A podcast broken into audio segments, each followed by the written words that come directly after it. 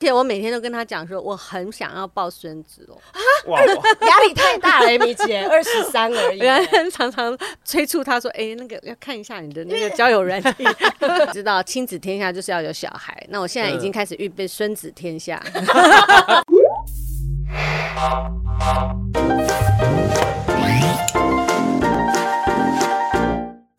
Hello，欢迎收听不正常爱情研究中心，我是黄浩平，我是雨珊。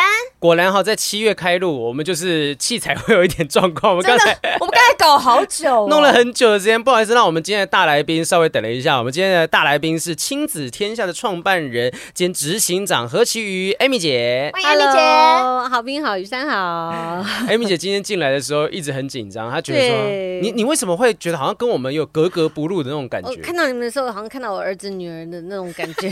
有有一种，有一种说啊，我现在还要来谈这个题目，我会不会这 太 old fashion 了一点？哎、欸，我们刚刚有就是前面在弄器材的时候，跟 Amy 姐稍微聊了一下。Amy 姐她现在长得这么样漂亮年轻，但她的儿子已经二十三岁了，你儿子大学毕业了，二十三呢。我以为你儿子大概就顶多是那种小学、国中之类的。国中，你们对我好好哦，我儿子已经大学毕业了。不是，我们没有夸张，我是认真的。你真的，大家所有人看影片，就是你会觉得说，你了解他应该可能是个妈妈。但不会想到是一个二十几岁的，还二十三岁，对，今年大学毕业，而且我每天都跟他讲说，我很想要抱孙子哦。啊，哇，压力太大了，Amy 姐，二十三而已。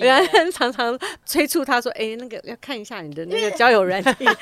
知道亲子天下就是要有小孩，那我现在已经开始预备孙子天下，变孙子天下，版图要扩大，要扩大。我我好奇是你结婚的时候几岁？二十九，二十九。所以其实。严格来讲，我们这样算下来的话，二十九加二十三，虽然我们快即将可以推出那个年纪，但是 如果超过五十，超过五十，你努力一点可以，就很年轻的阿妈哎，哦，喜欢小孩啊，很棒哎，我觉得其实如果说真的在比较相对年轻的状况之下，当妈妈也好，或者是当甚至是当人家的阿嬷，我觉得都是可以好好陪小孩子玩的状态。对，而且现在阿妈好爱花钱哦，阿嬷阿妈阿嬷阿妈的消费力非常的强，还有姑姑。都是每天都在刷卡，姑姑帮你买，姑姑最好的客户，最好的客户，你的意思是说亲子天下的服务客户？对对，没错没错。所以我我只我最喜欢看到阿嬷、阿公、姑姑、阿姨这种，因为他们那个小孩子要冰冰冰眼睛看着他们说：“这个姑姑阿姨，这个好可爱。”说鞋猫健康那个猫咪眼睛，对，拜托，就是那种狗狗眼会冒出来，对，拜托。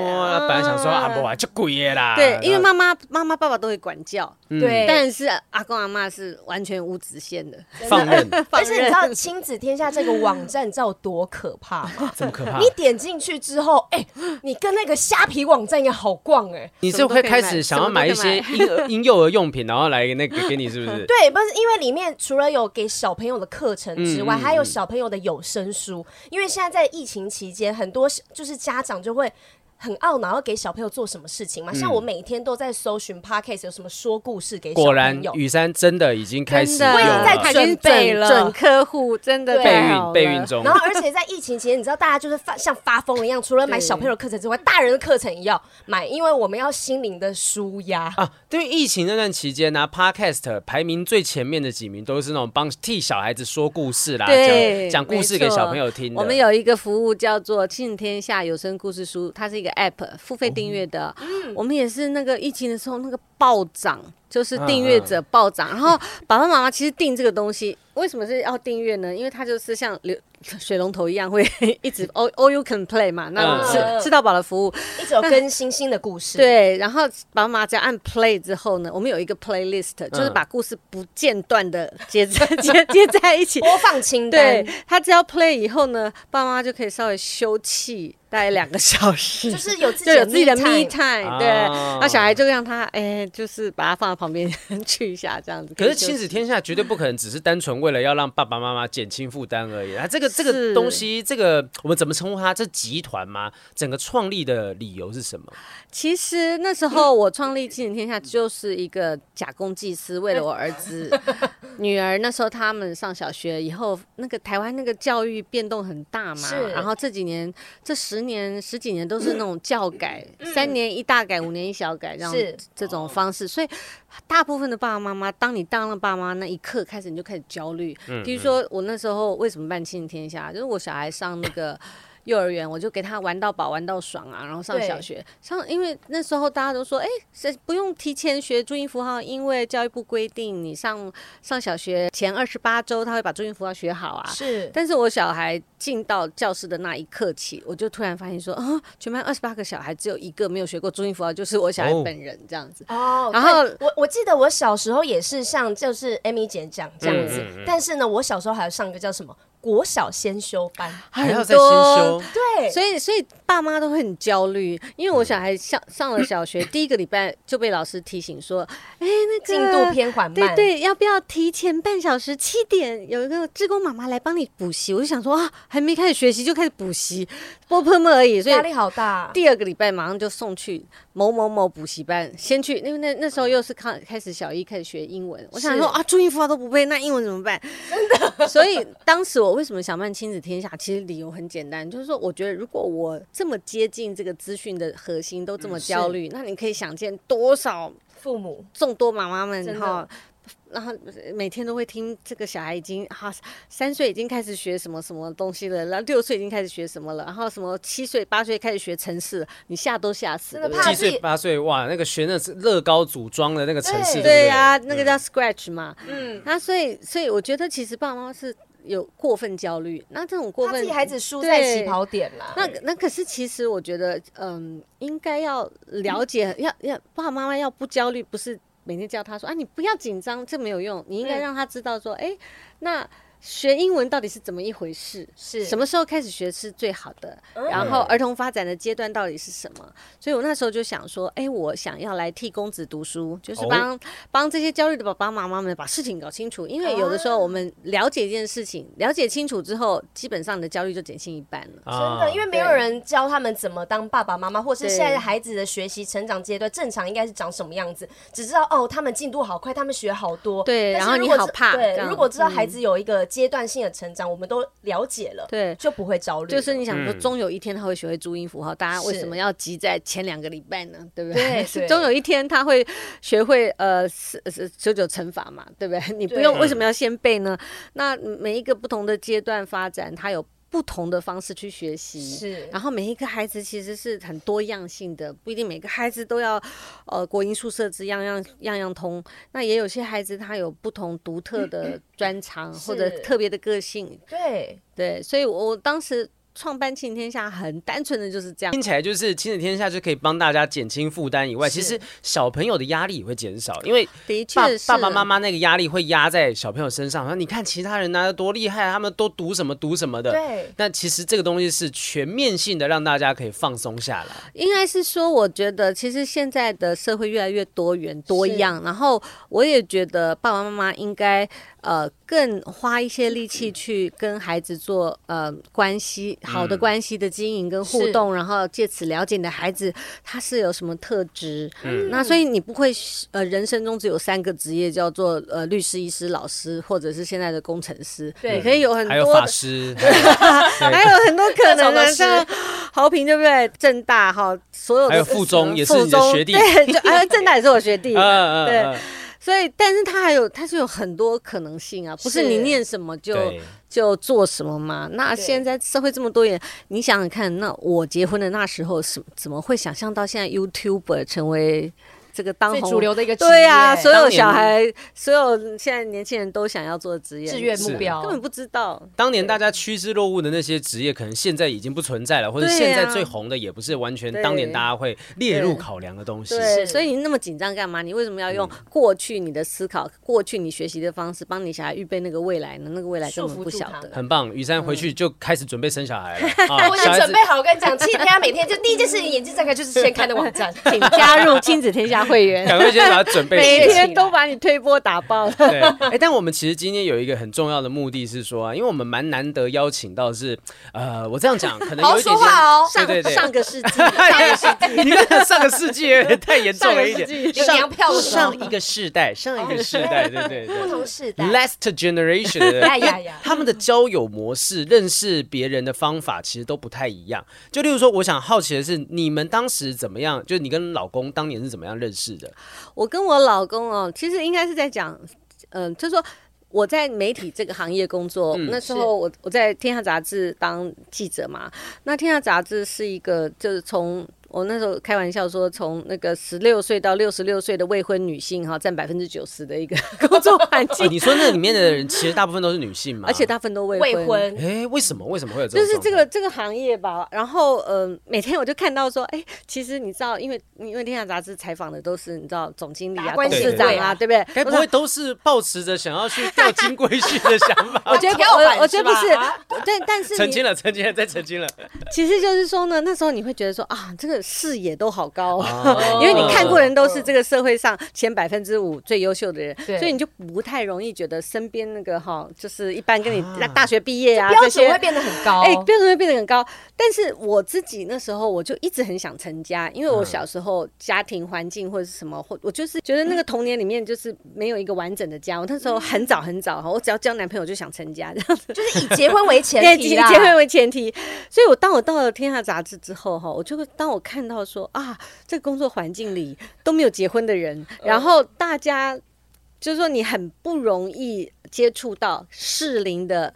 呃，结婚的对象，对，我就开始紧张，然后就看着看着说啊，快要三十岁了哈，那现在还没有。你是看着手表觉得哎，快要三十岁了？那是属某一天某一月。这个诠释方式蛮早期的。哎，所以呢，我那时候呢就觉得说，我要给自己，因为如果是随心随意，我们那时候又没有交友软体，嗯，对不对？如果是那种随意随缘，不知道到什么时候才可以随到，所以我那时候就想说，这应该把它当成一个 project 来做。哦，所以我。我自己就给我自己当自己的 PM，对，我就只设了一个目标，我说我三十岁以前要结婚，所以你开始变得比较主动跟积极去完成这件事情。那我们那时候没有交友软体，我就告诉我放话给我身边所有的朋友说，从嗯，不一九九几年那一年开始，从年头到年尾，我嗯每一个认识我。周边亲戚的朋友要介绍出五个名单，然后我几乎每一个礼拜六日、周周六、周日都在吃相亲饭，就是说，因为我把它 直接安排在你 schedule 里面了，是因为你你得要这样子，你才会认识适婚。适龄的男性啊，因为我们又不是，因为这个行行业里面大部分都是女生呢、啊，就会这样子会变成我为了认识而认识，太目的导向，对啊，当时会这样吗？的确是我，我就是目这个目的。嗯、那因为你你得要先认识，才会有交往，才会有当朋友的机会嘛。我当时就觉得说啊，反正先打开各种可能性。对，所以我的朋友啊，刚开始觉得我是开玩笑的，大家都不以为意。后来就我就开始呢，电话催促说，哎、欸。哎，你今你 你上次说的那个谁谁谁，是不是该约出来了？这样子，oh. 所以我就花了非常多时间，从年头一直到年尾，几乎每一个周末都在相亲。那你有算过，你这样子每个周末相亲的人有几个人吗？总共？哦，我我记得那一年真的是这二十个以上哦，oh. 就是。不不夸张，而且你知道相亲到最后很无聊。但，一对一的吗？一对一，都是一对一。那他怎么开始啊？他怎么开始？他总不可能说，哎，我帮你约在某个咖啡厅三点钟，你自己去跟他聊。有各有各式各样的，有朋友介绍，然后一起吃饭；有说一对一的，然后有那个就怕无聊，所以就去爬山啊，还有就是做一些活动这种，我都我都做过。对，但是因为后来我发现啊，要要谈话太困难，尤其是那时候很多人帮我都介绍那个新竹科学园区的科学新贵有没有？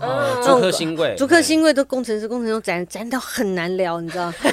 所以我那时候就买了一本。我们上次有访问一个 竹科的工程师，哦，好好好难聊。大家也不要小看竹科工程师啊！我前女友就是被一个竹科工程师给 拔走了。的，我跟你讲。然后呢，聊天就聊到都是聊说，呃，我机台这个良率哈，然后说。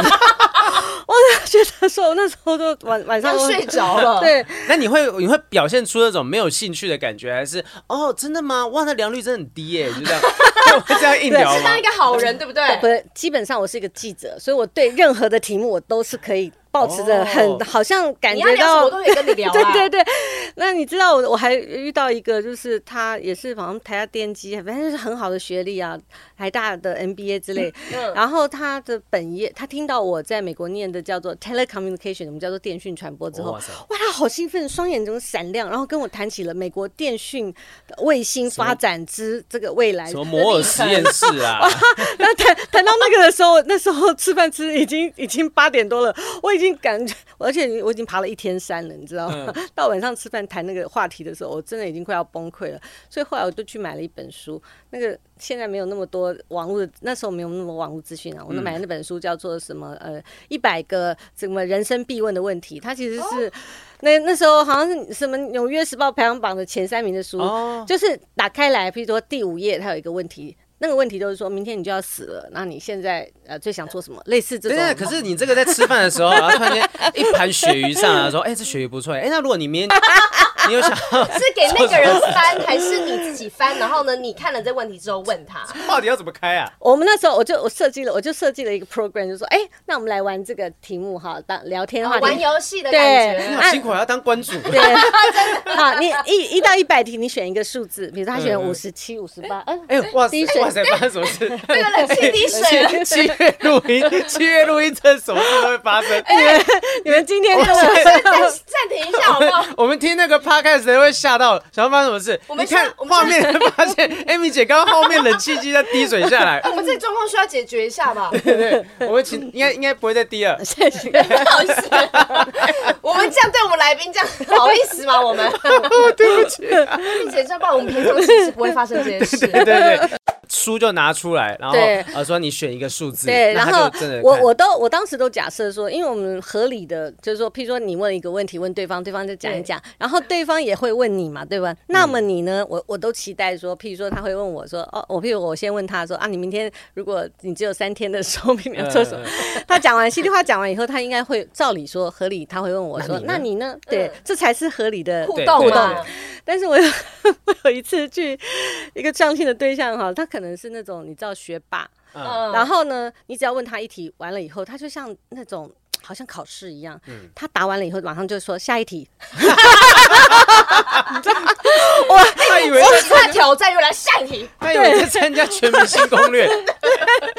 我我后来我就在他最后说，我答对几题，我答对几题，恭喜获得三万智慧新币。所以我在经历了那个哦，每个礼拜这样的重新开始认识，像人生观察家哦，你看过很多种各式各样的人，我自己也觉得很好玩。那时候也真的认识了非常多不同职业的呃男性朋友们。但是你知道人也是会累的，你知道到嗯呃我 快要三十岁的二十九岁，deadline 快到了，deadline 快到了，二十九岁的那一年，要 看一下手表那一年的十一月的时候啊，那个 weekend。然后呢，连续两天六日，我都是那时候我住木栅，还有要去爬阳明山，两天都是去爬阳明山，跟不同的人。我我那时候没有，你知道还那时候还没有捷运呢，多古老的年代，从木栅坐公车坐到那个那个天母集合，哇，好远哦。对，然后爬的路线都一模一样。然后在礼拜天的礼拜六我已经爬过一次了，礼拜天我要去爬的时候，我在我记得我自己坐在公车上，我觉得很悲愤，我就想说。想要做到什么时候？这么无聊的人生要到什么时候？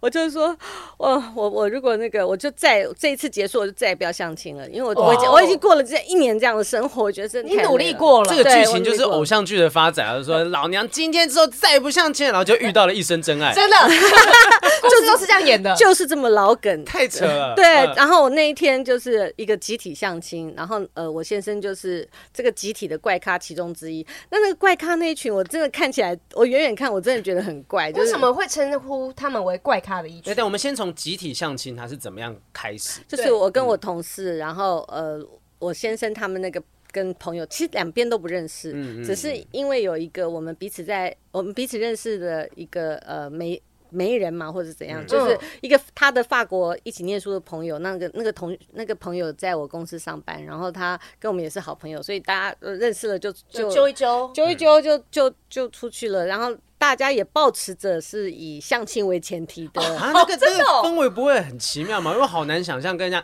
你知道我最讨厌就是朋友是以呃认识男女朋友为前提安排一个聚餐，我自己会就改丢，你知道吗？对啊，怎么开始有点尴尬对，所以那个场合是怎么样？会有谁先破冰先讲这个东西？没有，就所以所以为什么要安排？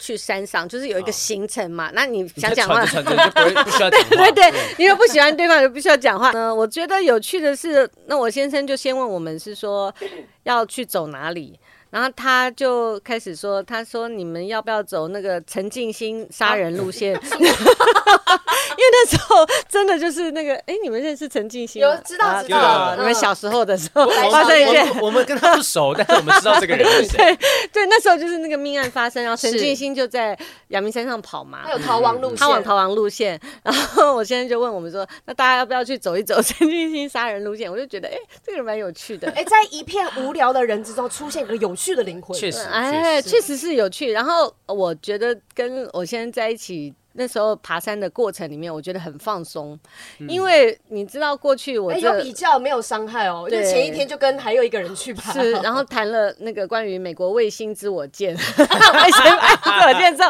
我觉得非常放松，对，所以那个时候。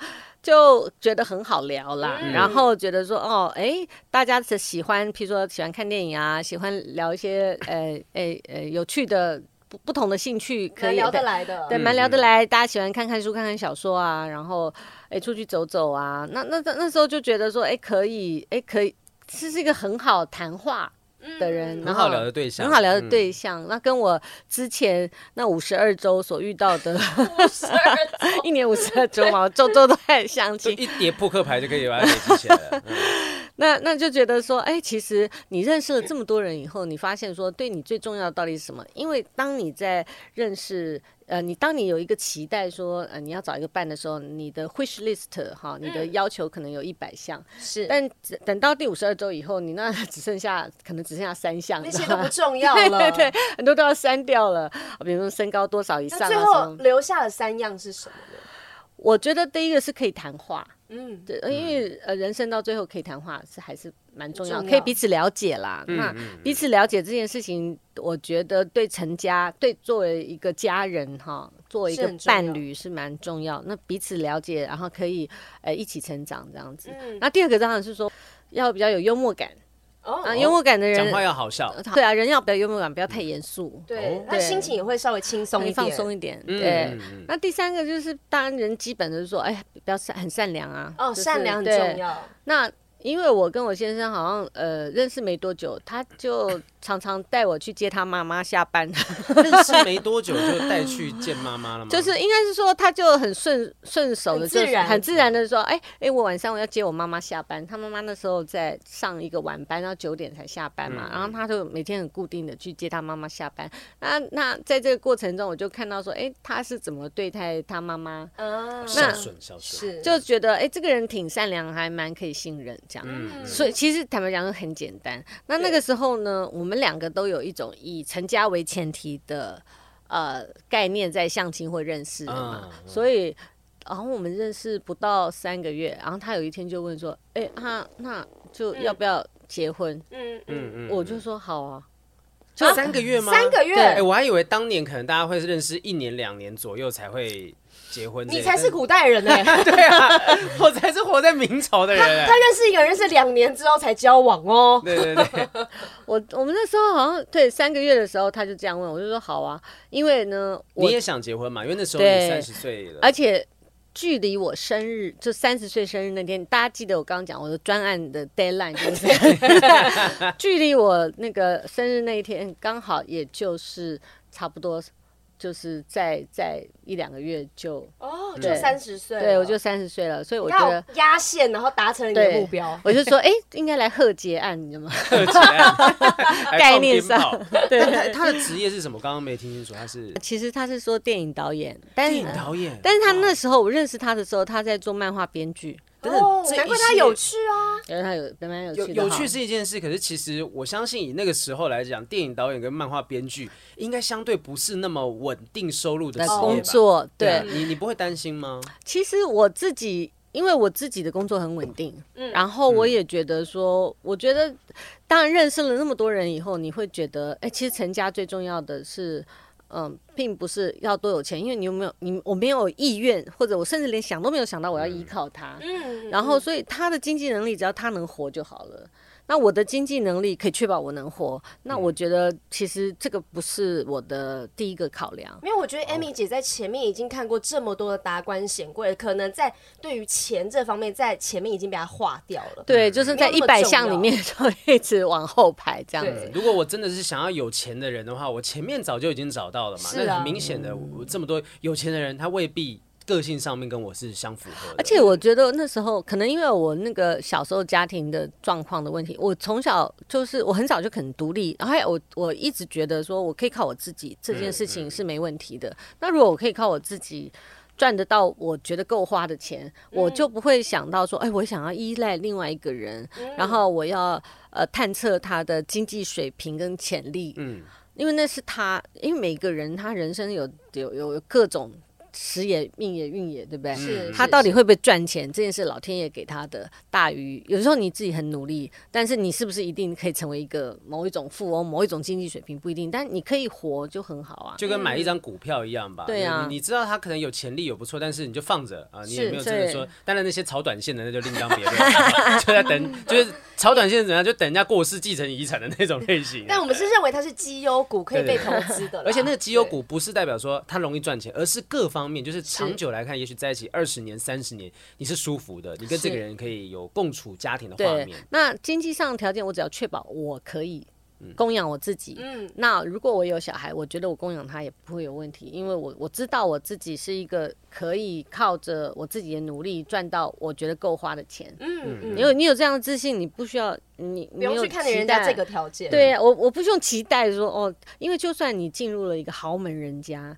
那你不一定能够捧得起那个饭碗，有经济独立跟经济自主的可能性啊。对啊，对，我想要提一个问题，就是说。既然前面你刚刚讲说，我也不是想要依赖一个人，然后我也没有觉得说一定非得要对方的经济需求什么的，那到底为什么结婚这件事，因为一开始跑到你的脑海当中，感觉你可以不结婚呢？啊？嗯，因为我就我就刚刚一直讲到说我的那个童年的家庭状况，我我我爸爸妈妈嗯很早就离开我，我大概有十五年的时间没有跟我的父母住在一起，我都住在亲戚家里嘛哈，嗯，所以我那时候一直我从小就有那种对家庭的渴望，就是那种自己的家啊，自己的家人。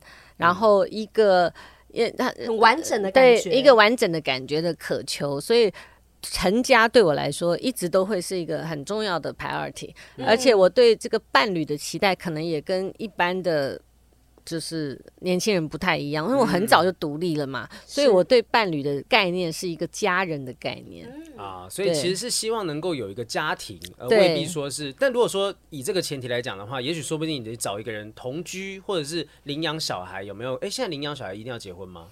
要要有要有家庭关系才可以领养小孩，哦、对，可能那时候在我那个年纪，嗯、大家觉得结婚成家是一个一套套件，啊、现在可以拆开来处理。是那个年代都是觉得说，哎，你结婚自然而然成家，嗯、这个是好像是一个。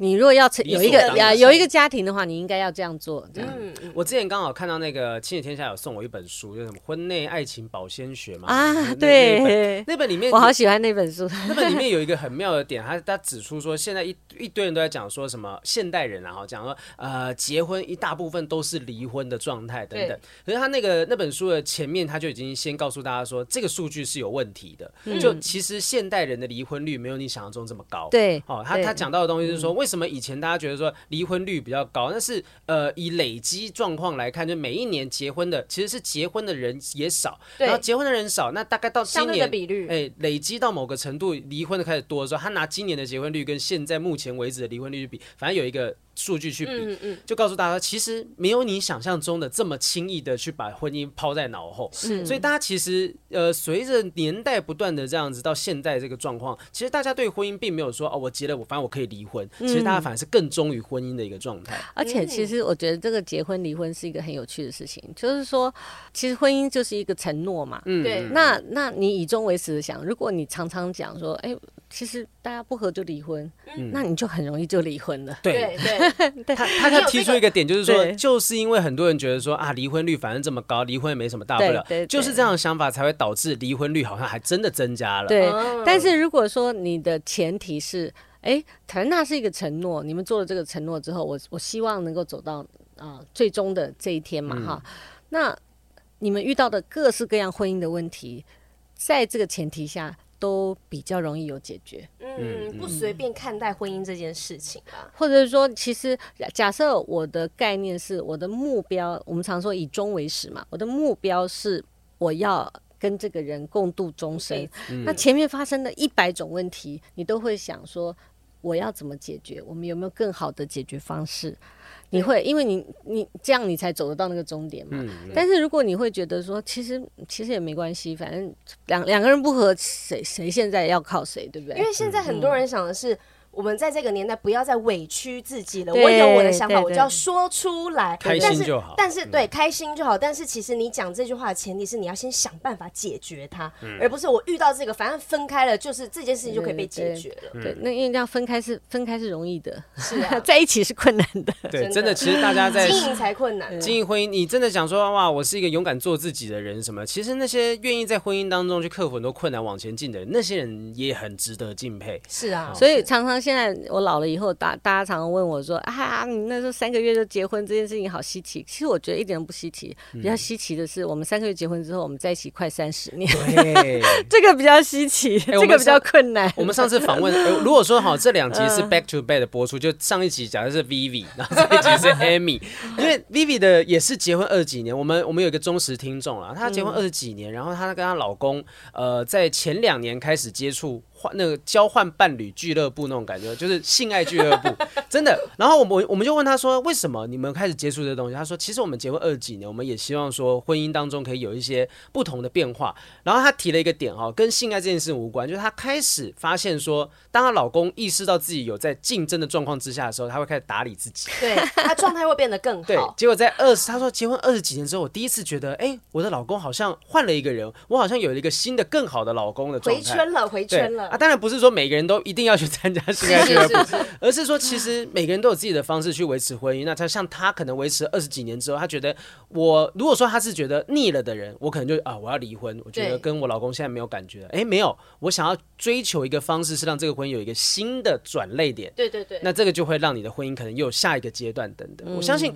呃有有现在应该还没有到腻的状况之下，你怎么样去维持那个新鲜感？可是最近孩子才刚要开始离巢喽，是不是最近多了很多两个人相处时间？哎、啊欸，我因为我小孩在美国念大学，哦，早就离巢了。对我们，我们很早就进到这个空巢期。对，其实那是一个蛮难熬的过程，因为你知道，夫妇当有有孩子的时候啊，夫妻之间的关系可以以孩子为借口，因为你们有很多事可以谈。因为就小孩今天，哎，今天你送好了，明天我送啊，什么反正这种事情都是可以。两个人是因为孩子而存在，两个人好像为孩子付出。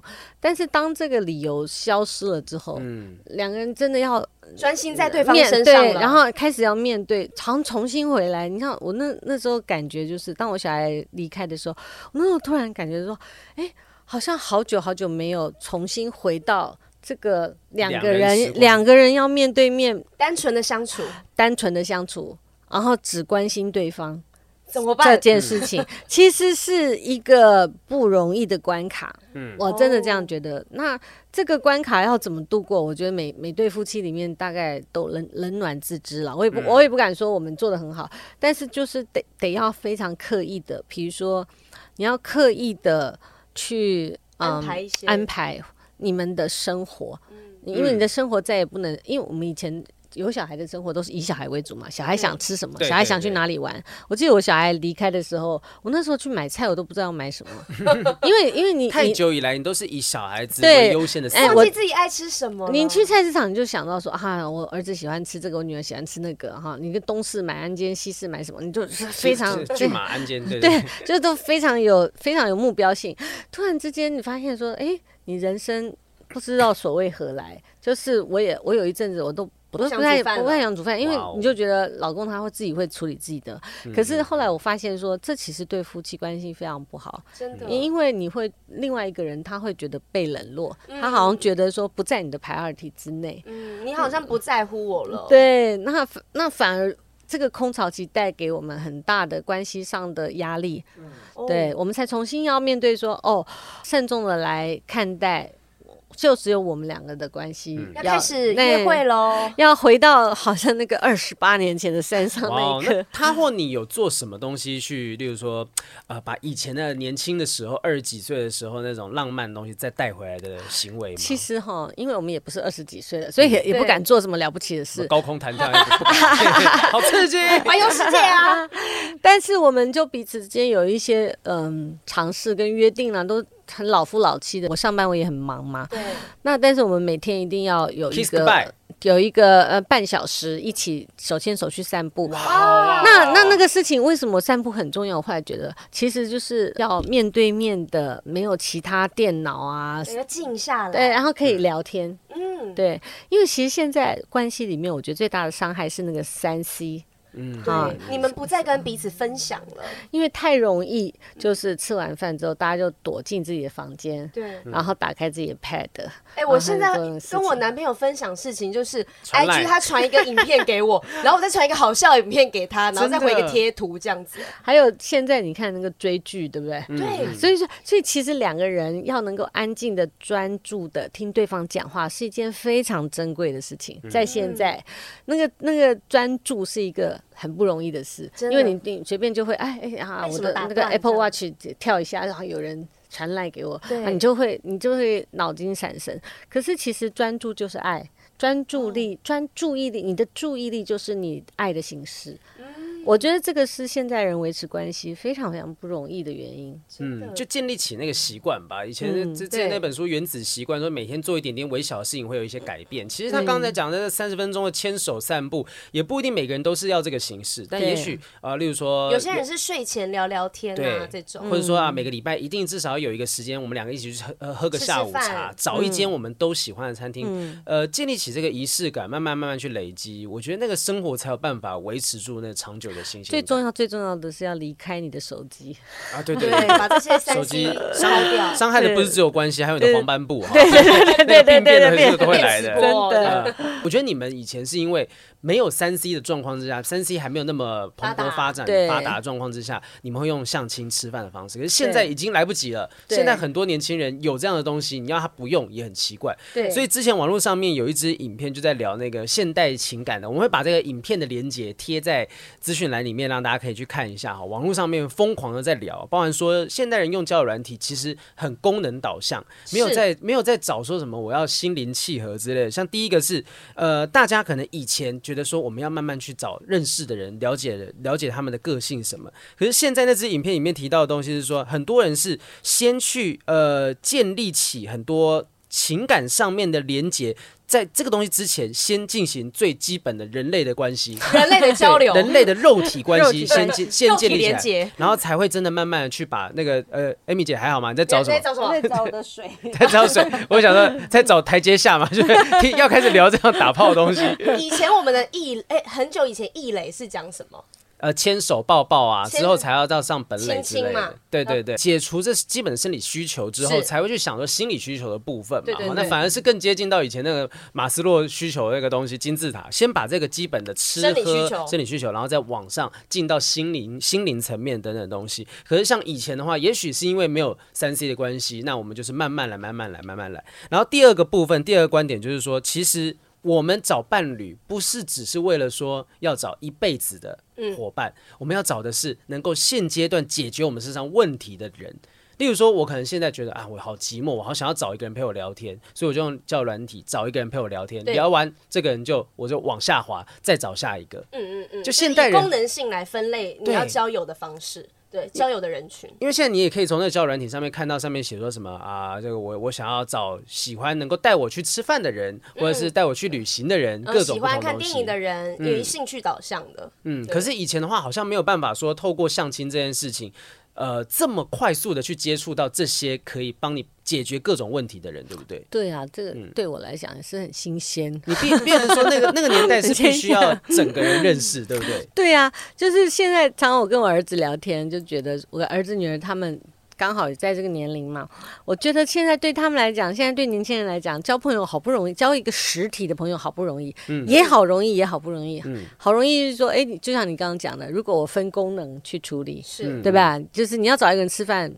很很容易，或者说你要找一个人上床也很容易。对，但是呢，你要交一个朋友好难。嗯，交一个朋友，交一个真的像我们当时我们那个年代交朋友都是，比如说哦，大学生你要在社团里面哦，先什么学长学姐，先先先呢哈认识了这个这不半年一年以后才开始说哦，这个有没有好感啊什么？就是太快，人家嫌你花，嫌你什么？就是不是说男生渣，就是说女生太花什么的。就是就是你认识这个人是。可以全方位的，你知道说哦，他在班上怎样，他在社团里怎样，嗯嗯、你可以看见。可是现在，譬如说你们滑听的，或者是哈，在交友软体上见到这个人，你就是那个片段。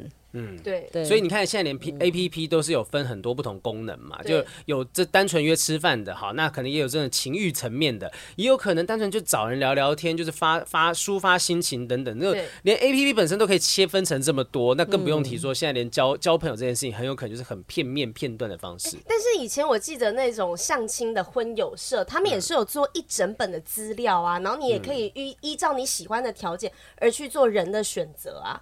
这以前也是也可以这样子吧，没有到现在。因为说现在的我们现在可以分化成这样，感觉以前也是因为以前的这样子的脉络下来，才会有现在的一化婚有色的一化。对，就那时候你会哎，所以你会跟你的朋友说，我的我我想要我的另一半的要求是，我要长得高、长得帅之类这种东西嘛？当然，当然大家都会聊啊，像年轻的时候大家都会聊，给他们条件啊。对，但是那些条件说坦白的，就是都就是都很好的，就是你找不到那种人的参考价，对，参考听进去，但我没办法帮你找嘛。对呀。对你说哦，身高一七八，可是我就只认识一七六以下的人，我还怎么办？哎，可是这就是你看，这就是为什么我觉得交友软体还是有它的。我们自己没有要夜配交友软体，对对对，完全没有，就只是想要说，哎，其实你看现代，你看以前那样子交友朋友，我们也许其实比较有效率，对不对？我们以以前一个人也许就认识五十个朋友，三十个、四十个差不多。可是我直接用交友软体可以撒网，也许一次接触两三百个人，甚至上千人，是那也许就比较有机会去找到对症下药，能够解决真正适合我的人啊。嗯，哎，早年的时候。最近我的我朋友才在跟我讲说，他说他也好丢脸哦，因为他小小小外甥就是侄子也是大学生嘛，说他交不到女朋友，他就劝他说，那个阿姨就劝他说，哎，你可以那个玩那个抽钥匙，抽钥匙，现在夜冲啦，都未必有钥匙，不是就是早年在我们那个年代有一种有一个什么相亲节目叫来电五十还是什么，对对对，非常男女。对之类的，就是要抽摩托车钥匙。对不对？抽到谁哪一个人的钥匙啊？跟他骑着，然后他跟他那个小侄子讲这个事情的时候，他小侄子就笑他说：“阿姨。”这事情千万不要 不要对不熟的人说出来。你说阿姨，请不要跟别人讲说我认识你。对，这太尴尬了，这说出来太尴尬了。哎，可是我跟你讲，抽钥匙哈，也许在当年，甚至在现代，也有一个小小的身份呃显露的一个方式。哎，我是有车的。对，而且我的车子可能还跟别人不一样哦，我的是什么 BMW 什么各种方式。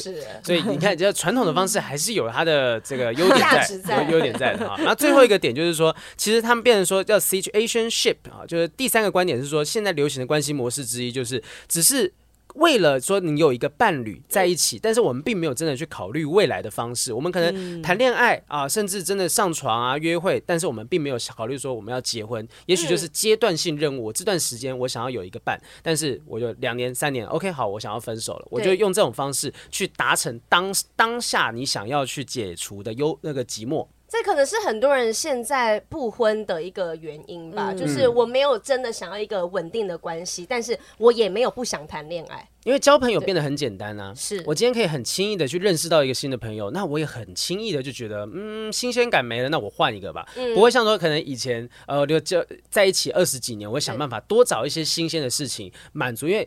呃，以你们的理理念上面，当年来讲，会觉得，哎、欸，我我我都找了一年了，我才找到这一个，真的啊！我现在如果就马上跟他分手了，我还要再花一年时间。哎、欸，现在没有，我手手机划一划，马上三天后就交下一个了。对啊，呃，雨山不是开玩笑的，他是真的可以三天之后 就交下一个的人。对，有三曾经啦。对，你会你会傻眼吗？会怕我？不会啊，我不会。他现在这么漂亮，冷气机在喷水。这么漂亮，对啊。你你有身旁有遇过人家就是那种呃分手失恋之后很快又再交下一个男友的人嘛？以你们那个时候认识的人，我，我觉得我们那个年代比较难，嗯嗯。但是我觉得现在的年轻人应该相对容易，对对对。那我我只是觉得，像譬如说像我老人家，我就会好奇，或者说我会觉得说，哎、欸，其实哈，这种亲密关系，嗯，哎、欸，很深度的认识跟相处，很耗神也费力，真的。那你那种换来换去哈，其实很，我我觉得会很空虚，哎。我我不晓得，就是我老人家，我会觉得说，我可以理解。我觉得艾米姐这样子也是我们现在人在想的，因为深度的认识很累，所以我们一开始就先不要这么深度的认识，啊，就先以肉体关系为主。对，我们先把一一般可以确认的需求，基本可以确认时先确认完，那这些事情都没问题，我们再深度心灵的交流，因为做这件事情很累。嗯，对。如果因为现在对我们来说，性爱也是也是非常重要的。那如果我先确认完这件事情，而不是我先把心交出去，所以我连性也交给你，我全部都给你了，发现我们不适合。其实我们之前也访问过一个呃，自称是约炮达人之类的人哈，但他就讲说，其实哎、欸，经营这些东西也是很辛苦的。他说啊，要怎么样认识他，慢慢聊啊，约出来啊，吃饭啊，让对方心情开心什么的各种东西。可是现在会讲来，会觉得说，这些人都身在福中不知福。他可能只需要经营个两三天，他就有办法去跟这个人进到下一步。可是当你们认识的时候，你们可以认识两三个礼拜啊、呃，当然你们三个月就结婚，那这是很特别。可是你毕竟花了一年的时间，才终于找到这个人。就、嗯、其实现代人真的身在福中不知福，是聊个两句，要你多好好的注意自己的用字遣词一下，你就觉得好烦哦。我跟他不适合。那、哦、这些直男、这些直女呢，一直在挑剔我们的用字遣词。拜托，当年那是多辛苦的，那是要面对面的，现在多轻松啊。是，我觉我觉得空虚是来自这个地方啦，就是他们可能会没有办法理解到自己其实在很幸福的一个状态，选择很多啦，选择很多。有时候我就我觉得那个选择也是一个，也也也也是一个空虚的来源呢，嗯，焦虑的来源呢。是。哦，对，我不知道我我自己可能我真的老了，我就觉得说那个好频繁的，就不管是约炮达人或者什么频繁的在这个呃关系上面的转换，对。某种程度跟跟。内在一个缺乏是有关系哦，因为他一直觉得，也许他搞不清楚自己真正要的是什么，他就一直在换，一直在换，然后换了之后，也许想想，哦哦，就突然我想到那个最近很红的三道猴子那个，哦、你你有看吗？你有看那影片吗？前阵子呃这两天啦哈，这个三道猴子的一生有一个影片，反正里面的那个男主角，动画片的男主角就是换到第二任，然后就因因一直因为第一任。女朋友的一些劈腿的行为，去质疑自己现在这一任女朋友的状态。可是我觉得很多人在换的过程当中，是可能换到第二任之后，觉得哎呀，第一任真好；或换到第三任之后，想哎，第二任真好。因为他一直没有搞清楚自己要什么，又加上现在换伴侣的方式跟呃频率可以很高很方便。对，我换了之后才开始后悔。嗯，那那个空虚就会一直不断叠加叠加叠加。就资讯很多，你也没有时间好好静下来，发现我自己想要的是什么。因为你永远在想啊，以后的石头捡到的石头更大，下一个会更好，下一个会更好，然后捡到石头更大，然后珍惜现在的，然后永远回头看说啊啊，那我应该不要，我现在应该先不要。承诺先不要付出，因为下一个会更好。Oh, 你永远在那个路上，结果石头越来越小。嗯，哎，可是其实我刚刚又突然想到一件事，就是也许会去碰这些交友软体很频繁的在换伴侣的人啊。他可能是在二十几岁的时候就开始做这件事情，那他可能玩玩玩玩了五年、六年，甚至十年，maybe 到快三十岁，然后他就突然间像 Amy 姐一样有了一个想法，说：“哎，我想定下来，我想要好好的能够成家立业。”在这个时候，其实那本书啊，就我刚刚前面提到那本书里面也提到说，呃，年纪比较大的人步入婚姻。它的稳定性比较高，呃、对，没错。嗯、所以其实你要说他们前面这个行为是空虚吗？也许那些人在曾经玩过了的状况状况之下，他会更清楚说：哎，我在接下来的婚姻当中，我不我不需要再重蹈覆辙，我不需要再怎么样怎么样。那也是一种探索的意思。是是是，是嗯、所以就也许就是对某些人来讲，但如果你到四十岁、三四十岁，你还在那边呃，还在探索，对，还在探索啊，那你可能空虚会一直不断累加。但如果年轻的时候这样子去探索自己，我觉得也是认识自己方式吧，嗯、搞清楚自己。想要什么的一个机会，嗯嗯啊，我觉得 Amy 姐应该会有很多想要告诉我们这些年轻人的一些想法，或者是交流。搞不好我的我的好奇，我好奇比较多，因为现在已经离离开我的在谈恋爱的时代很久了，我很好奇现在的年轻人他们呃怎么运作，这个世界怎么运作，跟以前是完全不一样。你会跟儿子聊这件事情，他的感情状况？有呃也会谈，但是。我儿子也是一个非常内向的人，哦、嗯，对，所以他他想告诉你说他才会讲，对对对。他有跟你谈过失恋的困扰吗？嗯、呃，也有，也有，也有，嗯、对。但是他也跟一般现在主流的孩子们，年轻孩子们也不太讲到儿子，Amy 姐也是会有点谨慎 要谨慎，因为儿子可能会听呢。对，儿子不知道有没有在听这个节目。那为什么你要这样讲我？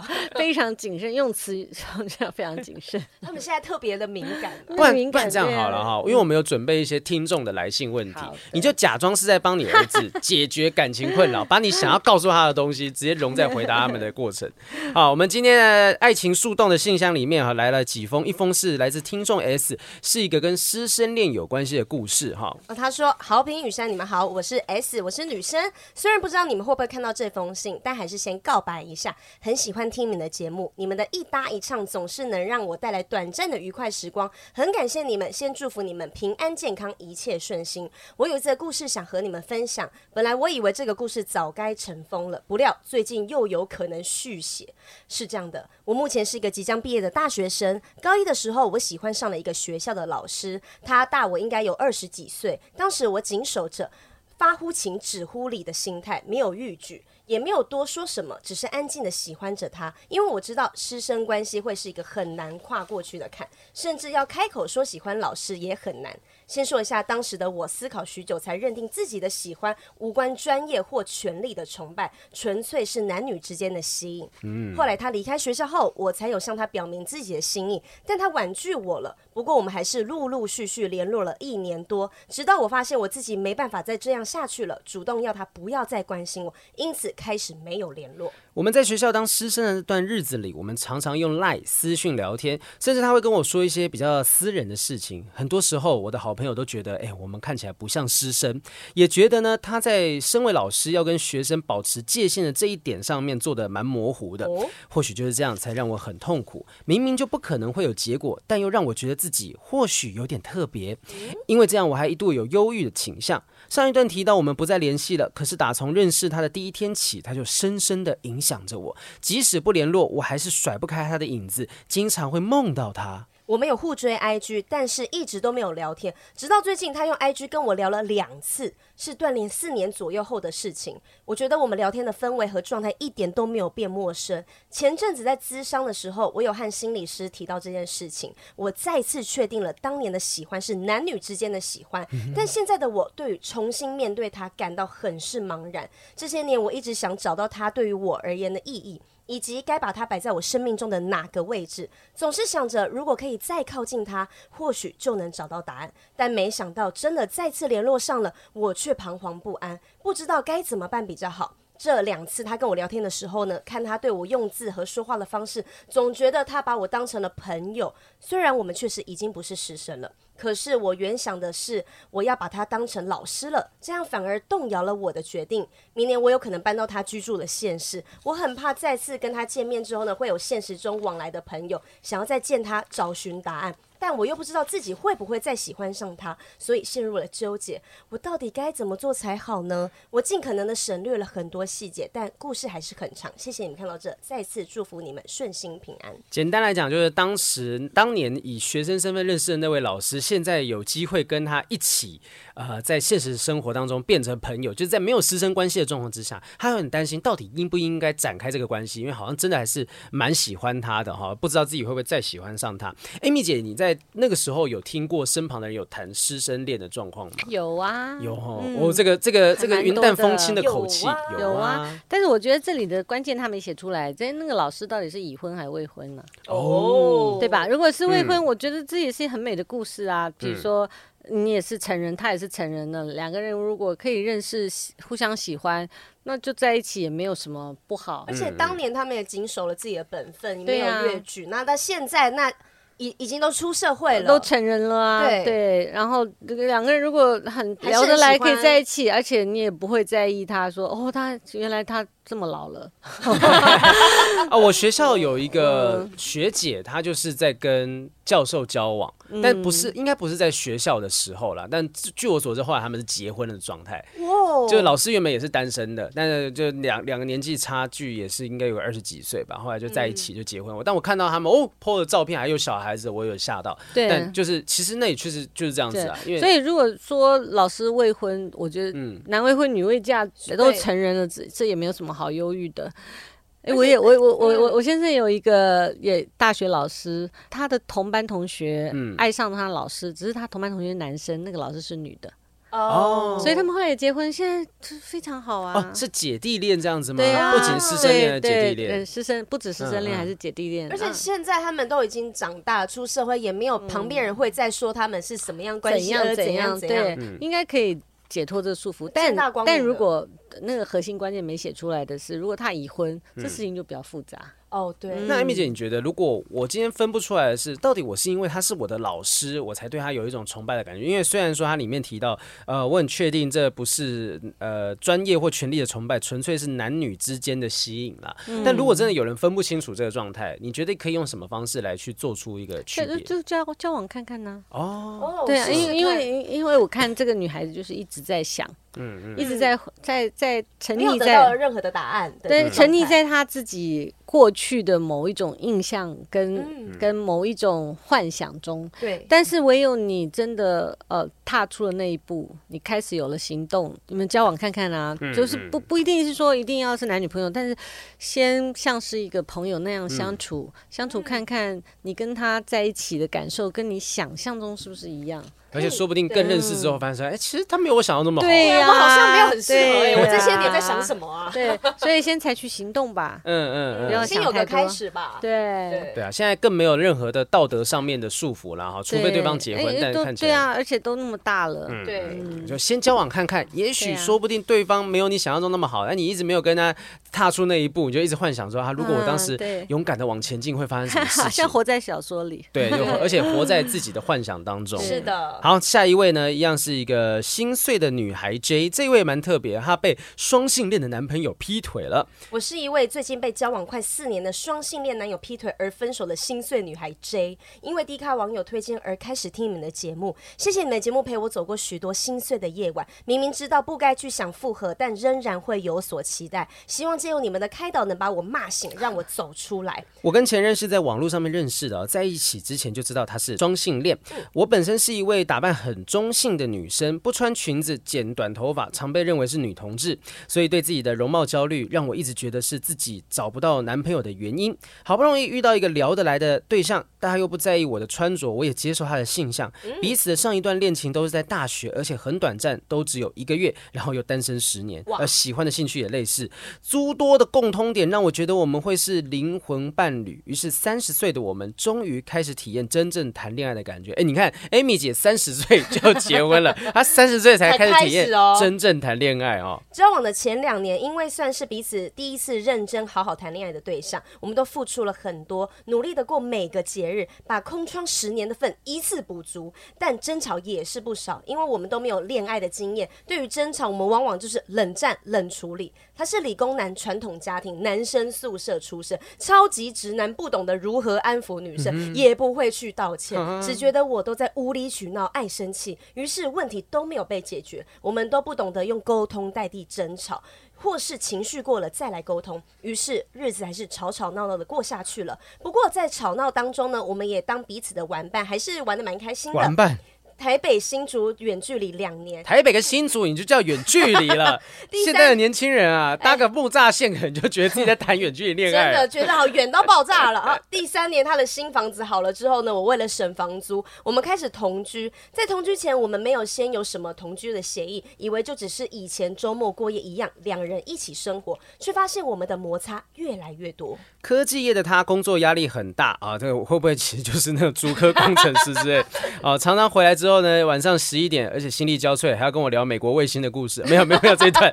我的工作是 work from home，所以呢，每天也都是等他回来，想跟他说话，但看他回来很累的状态，以为他需要的是静一静，所以就不敢吵他，因为他一直都是很独立的人。所以我觉得，呃，睡前抱抱他，安抚他，可以帮他舒缓压力，但他仍然闷闷不热。哦，渐渐的，我在他身上得不到想要的心灵沟通，那他对我也无话可说。周末的约会就是看电影、逛百货公司、吃饭，偶尔煮火锅。播配 Netflix 哦。你看这个 Amy 姐刚刚讲到的三 C 的生活，是是是，看影集。过节就是吃个大餐，那卡片也不写了，生活呢过得很平淡。我以为这是老夫老妻模式，但自己也觉得少了什么。分手前三个月，我开始觉得他看手机的时间变多了，对我也更冷淡，讯息很晚回复，不像以前会报备。回老家时总是失联，我都以为他只是加班忙碌而已。我每周因为工作会去台北过夜一天，他对于我几点回来时间变得很关心。周末他要跟朋友聚餐，都说我不用参与。终于在上个月，他跟朋友过夜时被我发现新买的私密用品不见。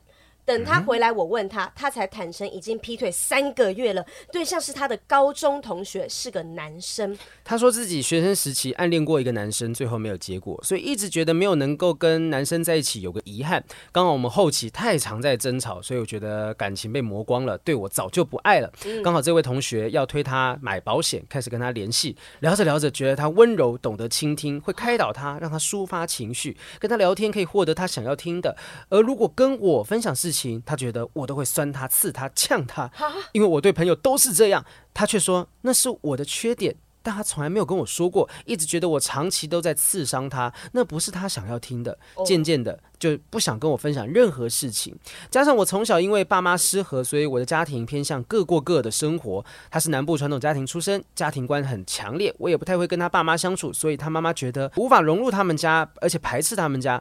那个男生也是跟爸妈一起住，所以他们在家庭观聊得很开心，可以互相分享、理解跟家人相处的事情。在我身上得不到的，他说那个男生都可以给他。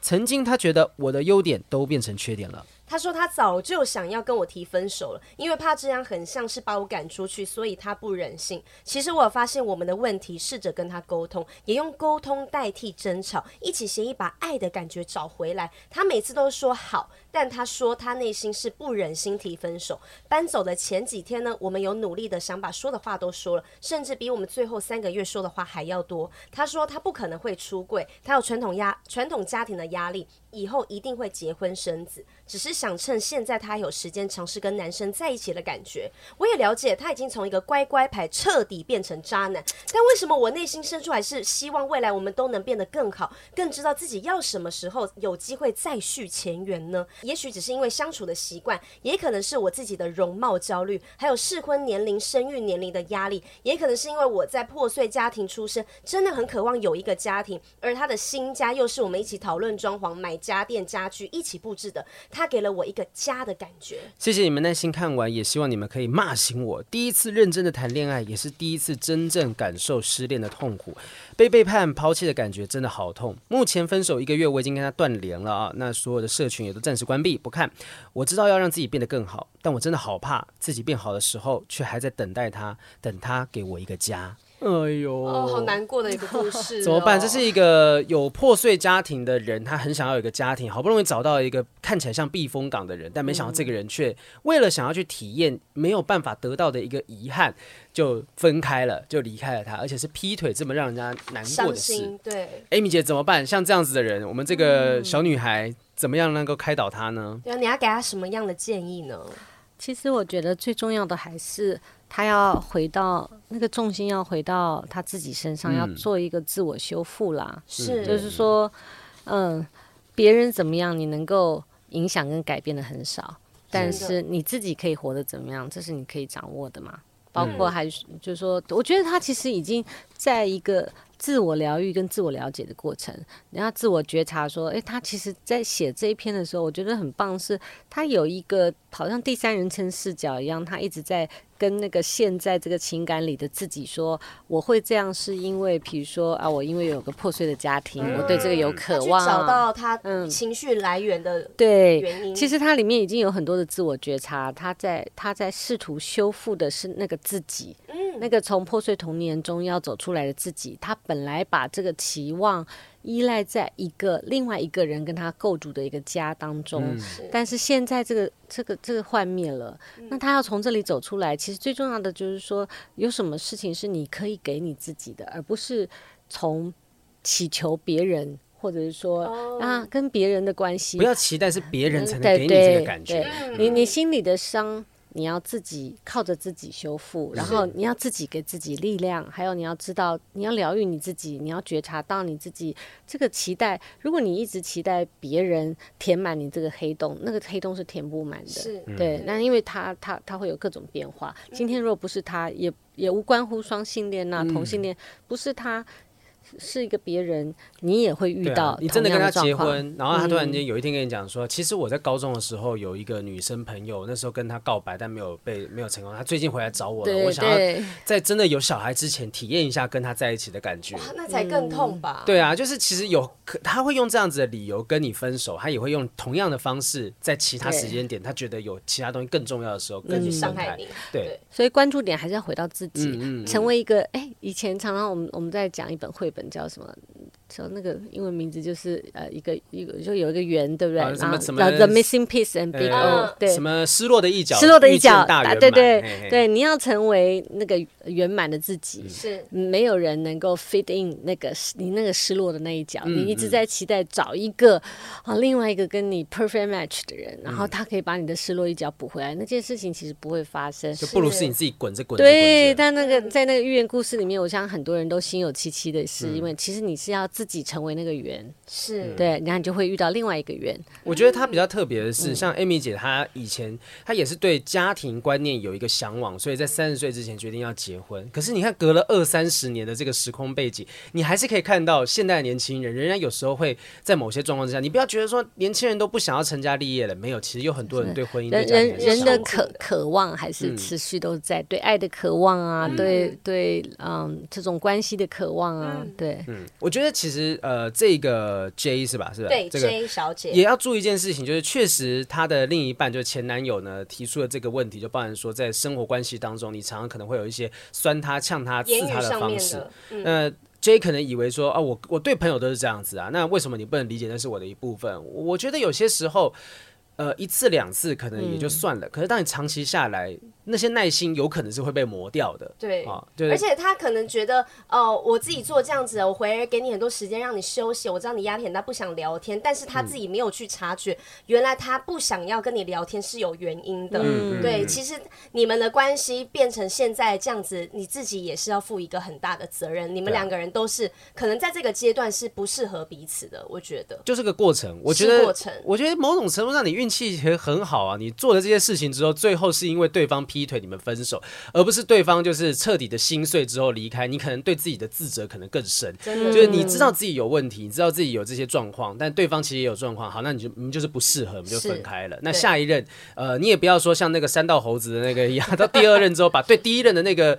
状况又带到下一任来，没有，你就是改掉自己的那些缺点，你知道不好的地方，然后不要再同呃同样的事情再度发生。我觉得这件事情很重要。好，那这个问题很多，我觉得我们今天就先谢谢 Amy 姐。帮我们解答，谢谢豪平，我觉得，我觉得你是很温柔的力量，用你的那个过去的想法，很简单的就回答那些东西。谢谢，我我我希望我们这上一代 对这一代 不会啊，不会有太大隔阂。很明显的是，历史是一直在重演的，真的问一样的问题还是会发生的。对啊，需求是一样的，你看你是这个方法不同，渴望家庭的 J，其实他很像就是平行时空的 Amy 姐啊，是，对，他也希望自己，对我可很可以理解那个感受，对，所以我觉得他其实自我觉察到说你在。关系里面常常会在重复你过去的某种呃创伤或者是困难。对，那呃这一次的关系如果有这样的有遗憾呃有遗憾的话，我觉得我们就把它当成是一个 lesson。对啊，再从。失败的地方再重新站起来，是啊，才第一次嘛，嗯、才第一次啊，那个也许下一次会更好。这这虽然说老生常谈，但是是确实这样子。但是也要恭喜他，他在三十岁真正体验到恋爱的感觉，嗯、这个之前他都没有体验到、欸，哎，嗯，他有了开始了，接下来就更精彩喽。是的，年纪三十岁才刚开始，真的对啊，我相信其实还有很多的机会哈。那今天我们这个这一集就到这边告一段落，但是最后想要讲一下是亲子天下，好像今年是十五周年，对不对？十五周年，再帮我们讲一下这个理念。十五周年，真的恭喜能够做这么久。我们也希望我们节目可以做到十五年。真的十五年不容易。十五十五周年，其实我们的有一个 slogan 叫“一起幸福”哈，Better Together。就是我们常常觉得，其实我最近在看一本那个哈佛大学的研究，他就在讲说啊，人生到底幸福快乐最终的核心因素是什么啊？那个关键都是。人际关系跟连接，一个人那人独居不好，你知道，就是一个人 alone 的最终你在啊、呃、人人生的所谓的那种幸福的追求上是没有办法完成的。嗯、那我们我们做所谓 Better Together 一起幸福的理念，其实概念上是说，我们希望透过我们在十五周年有各式各样的活动，包括不只是亲子的、夫妻的、家庭的，还有这个整个社区的。然后我们也带动，比如说我们有一百个幸福好地方啊，然后爸爸妈妈可以带孩子去集章啊，然后去走一走啊，约会的好地方，或者是我们其实现在有。策展，或者是我们在网络上有很多跟我们这十五年来一起成长的会员好朋友们，我们我们可以分享彼此说，我也我也从我们的会员好朋友们那边分享说，呃，听到他们分享说，哎，他们遭遇到亲子天下那一刻，亲子天下的什么样的服务产品或者内容，曾经让他觉得，哎。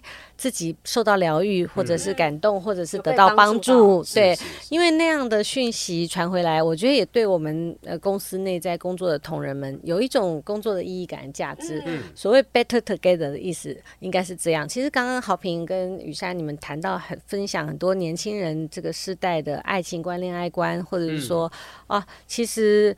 呃，快乐就好，对不对？爽就好，一个人就好。可是其实哈，我这么大年纪以后，在十五年的亲子天下的这个工作之后，我我常常觉得，哎，人生很奇妙。